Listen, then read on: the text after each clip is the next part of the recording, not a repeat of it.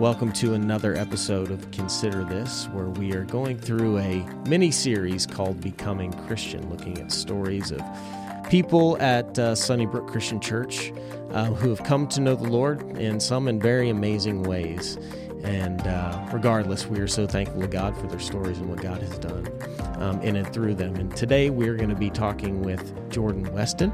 He is on staff here at Sunnybrook is one of our uh, facilities team and uh, does a great job here. And so I hope that you enjoy his story today.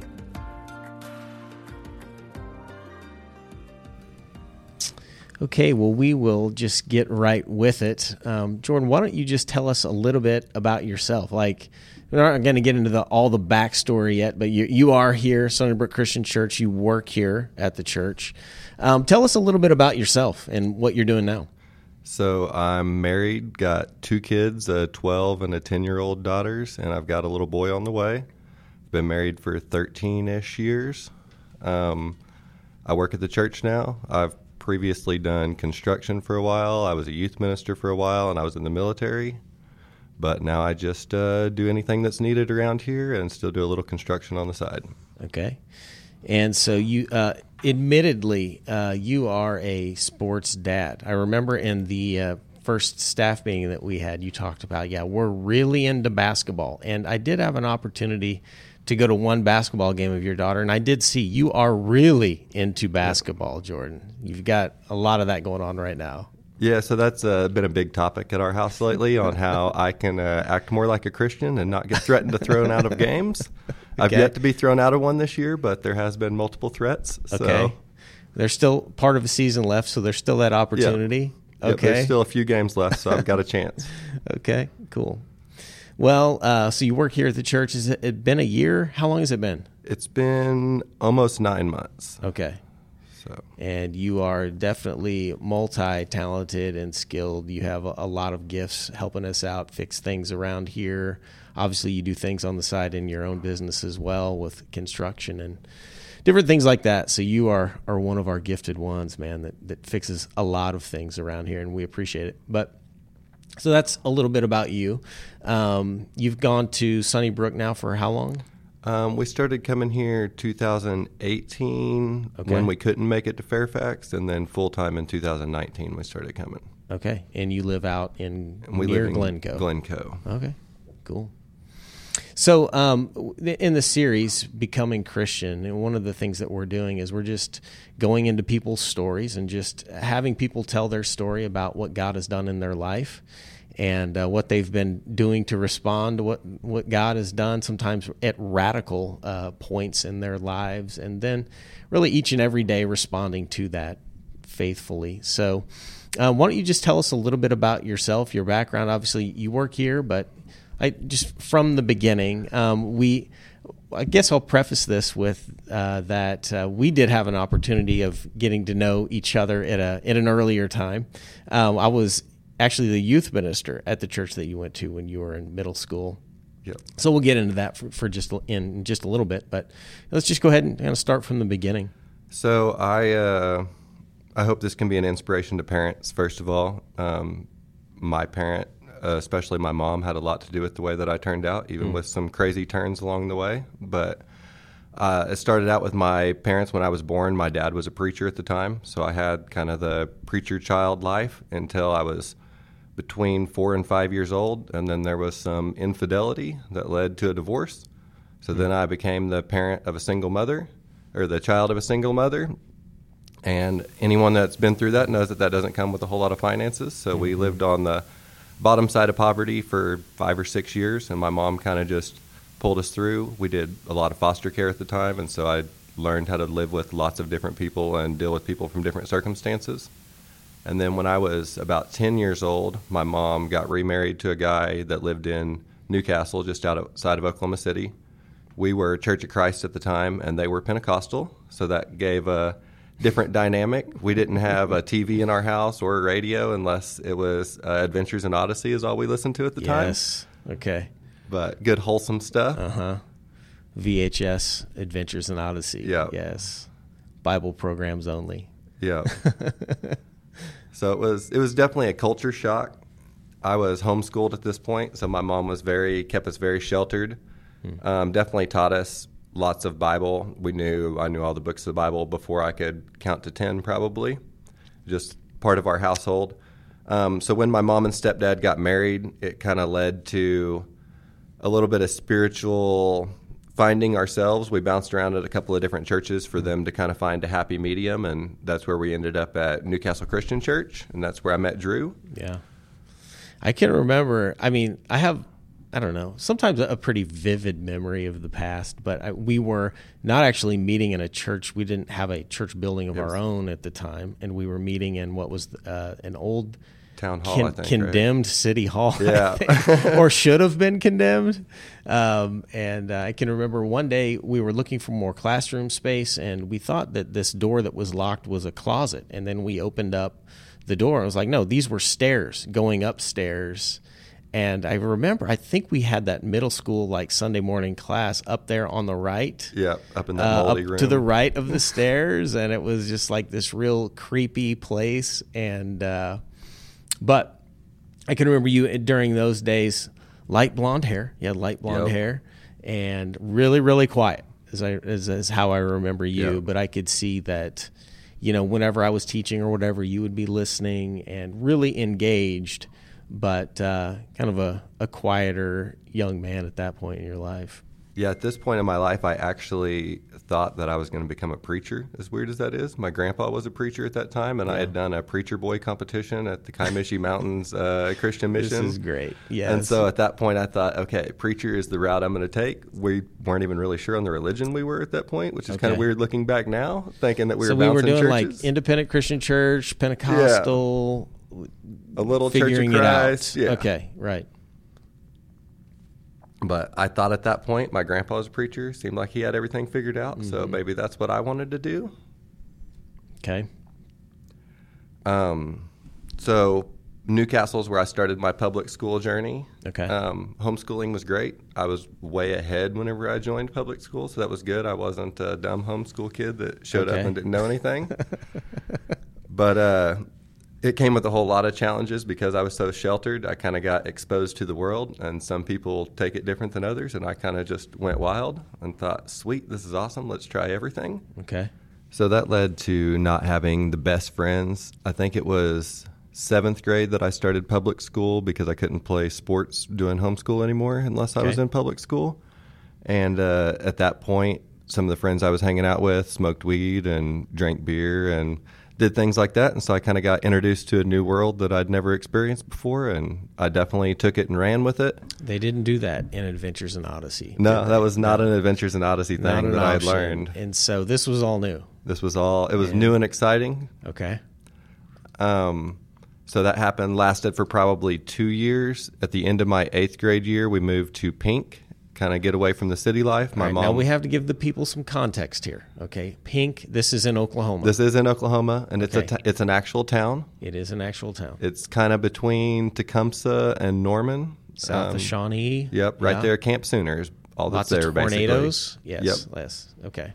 But- so you moved to Pink. Yeah, so we moved to Pink. Um, this was between my eighth and ninth grade year, and so that summer, I spent that summer with my grandparents in Fairfax, and had not necessarily great influences there. Got to kind of run around and do my own thing. They tried to reel me in, and then come back after the house was ready for us to move into and all that. Started a new school, and I started at Macomb, which is a little tiny nothing school. Suburb of Pink. Yeah, suburb of Pink. After I think three months of going to school there, my mom was there as a substitute teacher one day, and there was a big fight at school, and people were pulling knives out. And so she's like, "This is not the school I want my kids in." So she pulled us out of that school and put us in Little Axe. And when we were going to school at Little Axe, I got back into the same group of friends. The people that were doing all the wrong things are way more accepting than people doing the right things. It seems like. And at this point, are you um, are you going to church at this point still, or just kind of moving around? So we moved around, but my mom is one to never miss a Sunday. And if you're living in her house, then you will not miss a Sunday. Okay. And so I don't know that I ever missed a Sunday unless I was deathly ill my entire life until I was kind of on my own, or Wednesday for that matter. So my mom definitely drug me drug me there, but I learned lots along the way, whether I realized it or wanted to. So it was Right. definitely good. I encourage you to drag your kids as far as you can. I Yes. uh, didn't respond 100% well at the time, but I think my response worked out in the end. Yeah, something about that pattern. I see that a lot in, in people's lives, even when things seem to be flying out of control in other areas of life. Kind of this persistence of of faith that is there. Um, that God seems to be doing something even in the background at, at Yeah. that point. Yeah. It shows. Uh, it kind of shows me throughout my life as I've tried to become more of an adult the importance of your faith and the importance of going to church and having a community because my mom pushed it so hard when I was a kid. Cool. So, So that's around eighth grade. Around- Little Axe. uh, yeah, around eighth grade. So my freshman year at Little Axe, I was still doing the wrong thing, smoking weed from time to time, drinking a little bit of beer. Um, I was big into hunting and fishing, kind of like I am now. And so while I was hunting one day, um, we lived in like 20 acres that we had, but we were surrounded by woods, and I was on somebody else's property hunting, like like you do sometimes.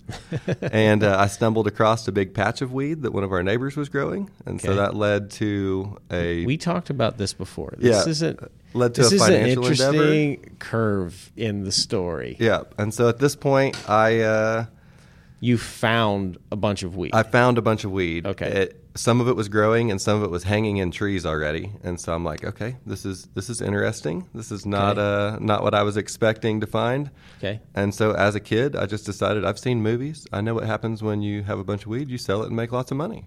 Okay. So that's what I decided I was going to do. And so for the next few years, I decided that was going to be my job per se. I always had something I was doing for money, kind of had the hustler mentality since I was raised poor for a while. Figuring things out. You know Yeah. how to figure things out. Just kind of Yeah. figuring things out. So I sold uh, newspaper subscriptions from the time I was 14. So I kind of had that salesman drive already, Mm-hmm. had that hustler mentality. But applied to a different area. yeah, I just applied it in a different area in life. So I had bought my own Is this car like the middle before I of the was night? 16. You're going out and collecting all this weed. So I would just like- go hunting, and while I was out there hunting, I would just lean my gun up So and I'd be out there a lot. processing weed. Yeah, You were hunting a lot. but this was my life from the time I was probably ten years old. If there was woods and I had a gun, and that's where I was at. Okay. Even without a gun, I'd go out there with a machete, anything I thought I might be able to kill something with. I was about it. Okay. So you're now dealing. So now I'm dealing, Marijuana, um, still playing sports. So I sort of tried to identify as an athlete, tried to identify as the cool, edgy Mm-hmm. kid that did the wrong things. I guess just trying to find trying to find my group. Still, once I got in public school, bouncing around. Still went to church. At church, I still did all the things I was supposed to do. We were going to Harmony Christian Church in Choctaw at that time. Um, a good group of guys there Wow. they dealt with me through a lot of the issues that I had. Um, so probably my sophomore year or partway through my junior year, my mom decided enough was enough. She'd caught me selling drugs too many times. She'd caught me that weekend at a football game, and I was in the parking lot selling drugs instead of at the park instead of at the football game. And so it was time for me to find a new location to live. And so I moved to Fairfax, where my grandparents and my dad lived. Uh, my mom thought my grandparents would be a good example for me. Um, they definitely would have been if I'd have gave them a chance. On the way to Fairfax, my car actually broke down on the way there between Fairfax and Ralston, so I made it all but five miles of the way there. I got out, got a ride to my house, got some help from a friend, got them to come back and drop me off. Whenever we got back for them to drop me off to get my stuff, there was a cop parked behind my car, and they had found a bunch of weed in my glove box that I was bringing from Little Axe to Fairfax, so I'd have something to start back up with at my new location. Yes. So started off my new move on a Sec- great second foot. location, expanding operations. Yeah. So Yeah. my first uh, first week at Fairfax, I spent going to first time offenders class every Thursday. So week one in Fairfax, I was already going to first time offenders class. Okay. It was a great start to a new school and trying to have a new identity. Starting off with everyone knowing that I was a troublemaker. Uh-huh. Interesting, the identity piece there. The other thing that I kind of know about your story a little bit is that it seems like while you were raised and and uh, kind of moved around a, a lot of different places, you did have sort of a you know roots of faith. I think in Glencoe, correct, Yeah. with some grandparents and other. In addition to um, kind of your description of your mom always bringing you to church. Yep. You had extended family that had been faithful, correct? Yeah, and so my Jesus. my grandpa in Fairfax actually was a preacher there from 1966 until he died in 2010. So Okay. he was a preacher there my whole life. So that was always a source of my faith. He's the one that helped me through my baptism decision, and he's helped me through most most things in my life. That was my mentor that I fell to once times got too tough for me to screw it up on my own. Um, So that was so you're you're in Fairfax at this point. You're doing this first time offenders class. Yep, trying to kind of get Creating my this stuff new identity. My grandpa and my grandma definitely were trying to help me. They helped me get a vehicle, tried to keep me with a job, kept me playing sports instead of trying to run the streets doing the things that I wanted to do. Which But- you were wrestling? You played. so I was sports? playing football there, and I played golf at uh, Woodland. Okay. So, okay. Kind of interesting. Our golf coach let us drink beer, so that's why I chose golf. But it was another one of those great decisions. Okay, we might be editing that out of this podcast. No, I'm just joking. That's okay. So the golf coach let you drink. Yeah, beer. So, he, he'd only graduated like two years before, so he was Okay. basically our friend, not great. a coach. He's your buddy. Yeah. Okay. So you're in eighth, ninth grade in there. They're getting you a car. You're they're, they're So yeah, this, this, is my junior year that Okay. I got that I moved in there. Gotcha. And so I got they got me helped me get a car. Uh, they would pay my insurance as long as I kept a job, and so I kept some side work that I was always doing. I worked for a farmer building fences for a while. Uh, started going to Votech, and so I did auto body at Votech. Really enjoyed it, but Votech led me to more awesome friends that um, led me down some bad paths. okay. And so that's whenever I was introduced to painkillers was at Votech, and that started me down a whole nother path of uh, painkiller addiction. And so the second half of my junior year and all of my senior year, I had a pretty heavy painkiller addiction, and then I even got supplies to where I could start dealing painkillers too to kind of keep my hobbies afloat, essentially. So okay. this was not necessarily a good time in my life, but because my grandpa was a preacher, I still at least was in church hearing the word. And it was penetrating whether I realized it or not, even though I was trying to keep it out. I was still definitely learning things I found out later on in life.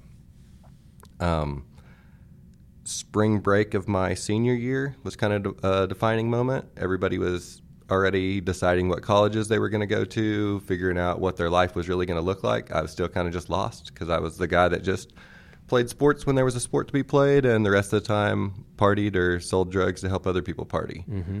And uh, so at this point, I decided that the military would probably be the best choice. I had other family that had been in the military prior, and I had talked to the recruiter a bunch. Seemed like a good opportunity. And so, two weeks after graduation, I was at basic training, kind of Okay. starting that chapter of my life. Okay. And which branch in the military you So serving in? I was in the army and thought this would be this was another chance for me to chase a new identity. Try to I knew what I was doing wasn't necessarily right, but once you get stuck in an identity, it's so hard to escape it. It seems like that's just who you are, so you embrace it instead of trying to change it. Yeah. Kind of a common theme, right? Yeah, yeah kind of through my whole life, I just embraced my identity instead of defining my identity myself. Okay. So the military was good. It kind of shaped me up as far as learning how to listen to people. You're kind of forced to listen to people. I needed the discipline that it gave me. Um, I didn't continue to go to church whenever I was in the military. Once I was on my own, I kind of just did my own thing. In basic training, I did a Bible study, but basic training's a pretty scary place whenever you're a young kid. Wait, And- just so I can be aware of this. Like, what year is this? This was 06. Okay. So 2006. Okay. And so I did a little bit of Bible study and in basic training by AIT. I wasn't going at all. Um, I got to Fort Polk in December of 08, or of 0, 06, I guess, December of 06, I got to um, Fort Polk, and that's right after Katrina had happened. So I immediately got thrown into Katrina relief and started doing adult things, which was good, kind of helped shape me into a man. I got a good sense of brotherhood, which was awesome, but it helped to pull me more away from the church because it was showing me that this was the family that I needed.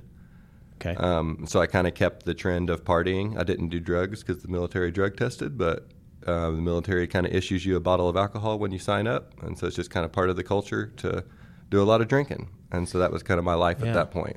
And so you you've mentioned this a little bit, this idea of brotherhood and what you found in the military later, what you found uh, in like a mo- group of guys that rode motorcycles together, um, and at times that things that you uh, like a brotherhood that you didn't see or have in the church, but then Uh, you mentioned just a minute ago your time at Harmony, talking about there was there was men there that really molded Yeah. me and helped me work through things. So there was this sense of brotherhood that you desired. Yeah, right? and Brian Sturts is the guy's name that was the youth minister there, and he kind of showed me that that's what church was supposed to be. Hmm. He really pulled us together, but then I struggled to see that at other churches after Right. that point, and so I thought, well, maybe this wasn't church, maybe this was just Brian, maybe he just happened Right. to be a good dude. Right. Um, So you're you're in the military at this point. You're doing Katrina relief. Um, you have this sense of brotherhood, and then um, you get deployed. Is Yeah. correct. Okay. So they were there was another unit on base that was looking for volunteers. They needed some more mechanics. They were six mechanics short, and they were about to deploy. And I thought I joined the military not to just sit around and fix vehicles, but this is kind of why I joined. So I Yeah. signed up to go with that unit, and so I deployed with 814th Engineers uh, in May of 07, and we went to MNF West in Iraq, kind of the western province, and we did convoy security and route clearance for a bridge unit. Okay. And so for 15 months, that was kind of my life was living over there, doing army things. I was a gunner on a convoy security team, so most of the time I was behind a 50 cal on a Humvee. I was the mechanic, but he said if stuff breaks down, we got to stop, and then you can get out and fix it. and so that was kind of the life that I lived. It was really fun for a young kid with needing adrenaline rushes and Right. needing to escape things. But February of 08, I guess, was kind of my defining moment while I was in the military. At this point, we were doing um, a bridge project in Baghdad. And so we were pulling, we'd been doing security for about 72 hours while they were building this bridge. We kept getting mortar fire the whole time, coming in and out. And so it was just, we knew it was a hot zone, stuff we were constantly dealing with. And while we were out on mission one day, there was some a firefight happening and we were kind of shooting back and forth doing just our normal patrol stuff and during all this i had some issues with my gun and i had an explosion and shrapnel from the gun stuck in my leg and stuck my driver in the back of the neck Okay. and so at this moment i just see blood kind of gushing from my leg um, kind of freaking out not knowing what's going on there's still shots going on everywhere so I drop down out of the turret. My truck commander starts putting a pressure dressing on me, give me a shot of morphine, get the shot of morphine. They handed me a SAW 249, and I got back up in the turret, standing on one leg, trying to kind of shoot and pull security while they did first aid on our driver. Um, once they got the driver taken care of, we got a new driver in the truck and got him put in the back seat. We started at that point going back toward the base that we were at. And so going back toward um, back toward the base. I kind of stood up there most of the time. The whole time I was up there, just my whole life was flashing before my eyes, kind of trying to figure out what was really happening. I thought I was bleeding out. I could feel myself getting weak. Um, and all that was running through my mind was a scripture that my mom had emailed me a few days before. You don't have real great communication, so I'm not even sure when she had sent it, but the scripture basically was saying, um, it's worse for a person after knowing knowing what's right and turning away from it than it is for someone who never knew what was right. And so at that moment, just all these scriptures, all these lessons from Drew and from Brian and from my grandpa hmm. just started kind of running through my mind that I had learned. And so I kind of decided at that point that I was going to dedicate the rest of my life to making sure that other kids didn't go through the same thing I went through. Not even really knowing if I was going to make it out. I kind of thought maybe this is my, hey, God, this is my golden ticket. I tried to do the right thing I'm in desperate the end. here. yeah. And you, uh, we've talked about this a little bit before, but uh, you said that your mom, well, obviously throughout the years, and kind of this description of dra- dragging you to church even when you didn't want to go, she was sending you things on a regular Yeah, basis. and so I knew that she was praying for me. Every Yes. time I talked to her or got a letter from her, she was always praying. Anytime I got letters or emails, they always had scripture in them. So she was constantly praying over me, even though I was astray, doing the wrong thing. And this was not like a two week hiatus from going to church. This was Sure. a year long thing, and you could definitely see the struggle that was in my life. So yeah, and she was faithful too. and she she definitely stayed faithful through the whole thing. Wow. So after the shrapnel incident, three days later, I guess, I was in the hospital and was able to kind of get up and start walking again. I wasn't really sure at that time if I was even going to be able to walk. The shrapnel Okay. ended up laying sideways against my femoral artery instead of cutting it. Said it was just a miracle that I didn't die. And so it was kind of one of those defining moments, time to change.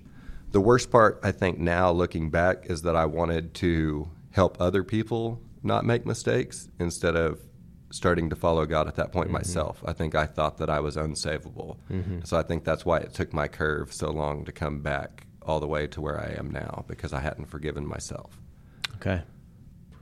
So at that point, you're in the hospital. Are you coming home soon after this? Or No, did you so stay there for? I got for the some time? opportunity to come home, but we only had about six months left, five months left in our deployment, and we'd already lost a few gunners, and so I decided to stay with the rest of my team and finish out the deployment. So we built a little harness for the turret, so I could sit in a harness until my leg healed up, and I continued gunning the rest of the time. So that was in February of 08, and we came home August of 08. And Wow. so at that point, I was getting my medical medical discharge. They decided the army didn't want me anymore once I got back, so I was kind of doing the time to exit, finding my exit strategy. Yeah.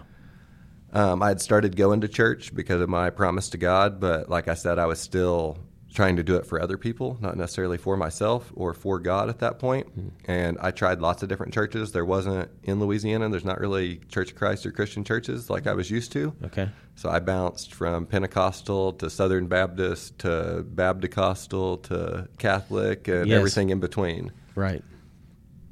So you're in Louisiana. in Louisiana at this Okay. point. And then at some point, you get introduced to who is now your wife.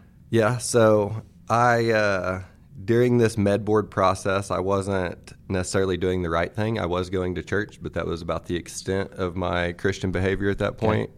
I was still trying to find a church, like I said, and trying to find that brotherhood.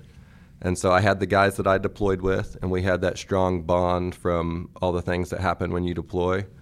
And uh, a good friend of mine was having a birthday party at a guy who I deployed with's house. And so we were going over there for the birthday party. Right before the party started, she told me, Hey, my cousin's coming. She's a really good girl. Please don't try to date her because I know you'll break her heart. and I said, Okay. And come to find out, she had told my wife, You can date any guy here that you want. My wife was coming out of a bad relationship. Just please don't date Jordan because he'll break your heart. That's all he does to girls, he breaks their hearts. And so I thought, challenge accepted. I'm going to try to find a way to uh, date her cousin since she told me not to. Okay. So And thr- then not long after that. yeah, so three days later we started dating. Okay. Um, that whole night, my focus was I'm going to find a way to make this girl date me. Like that was my goal because her, she told me not to. So three days later we were dating. About a month, month and a half later, we got engaged. Okay. I had bought a wedding ring because it was on sale. Thought it was a great deal. Didn't even uh, know my wife at the time. And then we were talking about engagement rings, and she said one night, just joking like you do whenever you're dating, "Hey, let me show you the style of rings that I like." And I said, "Well, I've already got a ring bought. You don't need to show I me got anything." it on sale. And Yeah, so then she she called. was impressed by that. So she called my bluff, saying, "No, you don't have one." so when I pulled it out, I thought, "Well, I guess this is a good time to propose." So we'd been dating about a month, month and a half at this point, and I proposed, kind of, kind of Okay. crazy. Okay. Move things along fast. That was quickly. Yeah, it went went quickly. Yeah. And so August of that year, about six, seven months after we had met, we had planned our wedding to get married. Went ahead and got married. So we hadn't even been together, known each other a year. And then about a month after we got married, we got pregnant with Caroline. Okay. The, it definitely happened fast. Who is now involved in our student ministry Yeah. here at the church? Yeah, great. Caroline's now in the junior high. That's So- crazy. Full circle. Full circle. Here, Yeah. Right. And so um, you guys get married, and eventually you make your way back to Oklahoma. Yep. And so Okay. we got married, and whenever we had first got married, I was still searching for the brotherhood and doing the things. My wife was sort of raised in church, just going as she pleased, not necessarily Yeah. being forced to go. But once we got married, it was a priority for me to go because I had made my promise to God to start changing my life. My uh, once we had Caroline, it kind of changed things even more. Like, holy cow, I know the things that my mom did for me, and so then we started even going on Wednesdays. Once Caroline was born, we were really involved with the Baptist church in Louisiana. Okay. Um, this really helped Nikki a lot, I think. She didn't know a whole lot of Bible at that point. She had kind of just done the fun youth group stuff up Right. until then.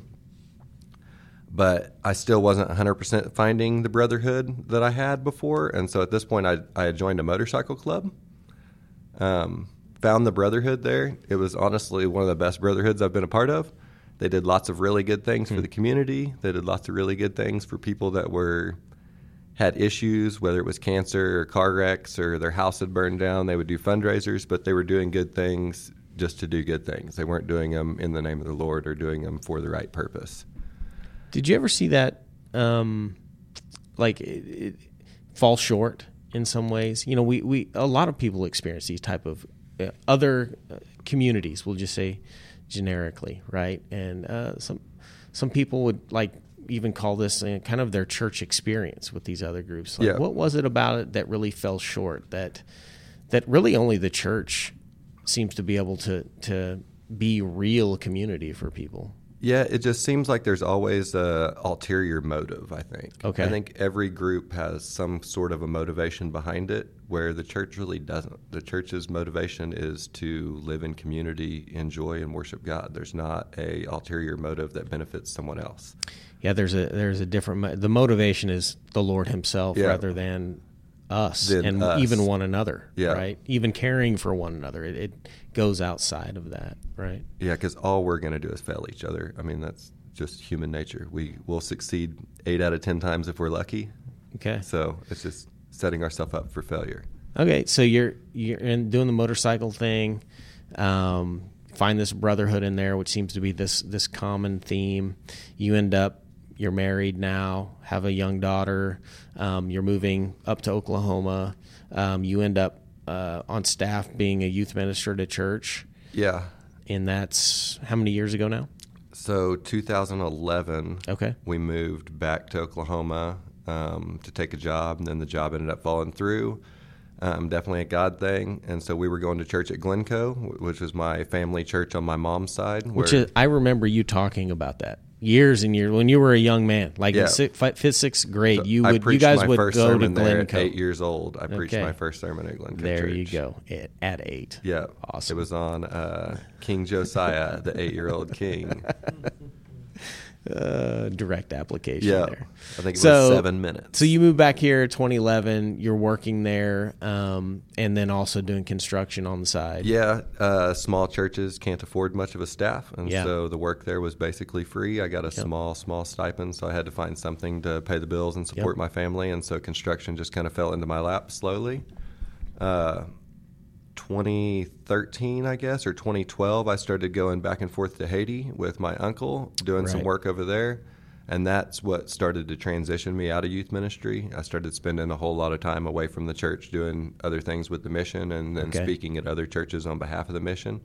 Okay. And so after about four, four and a half years, I stepped away from the youth ministry position there. Okay. And working with this mission in Haiti, you're also doing construction on the side. Yeah. Um, you guys started attending Sunnybrook how many years ago? So right after I quit be- being a youth minister, Yeah. I thought it would be good for the new person stepping in if I wasn't there. Mm-hmm. The first few weeks that they had stepped in, every every person that had a question or had something, they would come straight to me. They kept telling them, "Well, this is the way that Jordan did Sure, things," and right, so I just thought, even if we step away for six months and then come back, it would be good.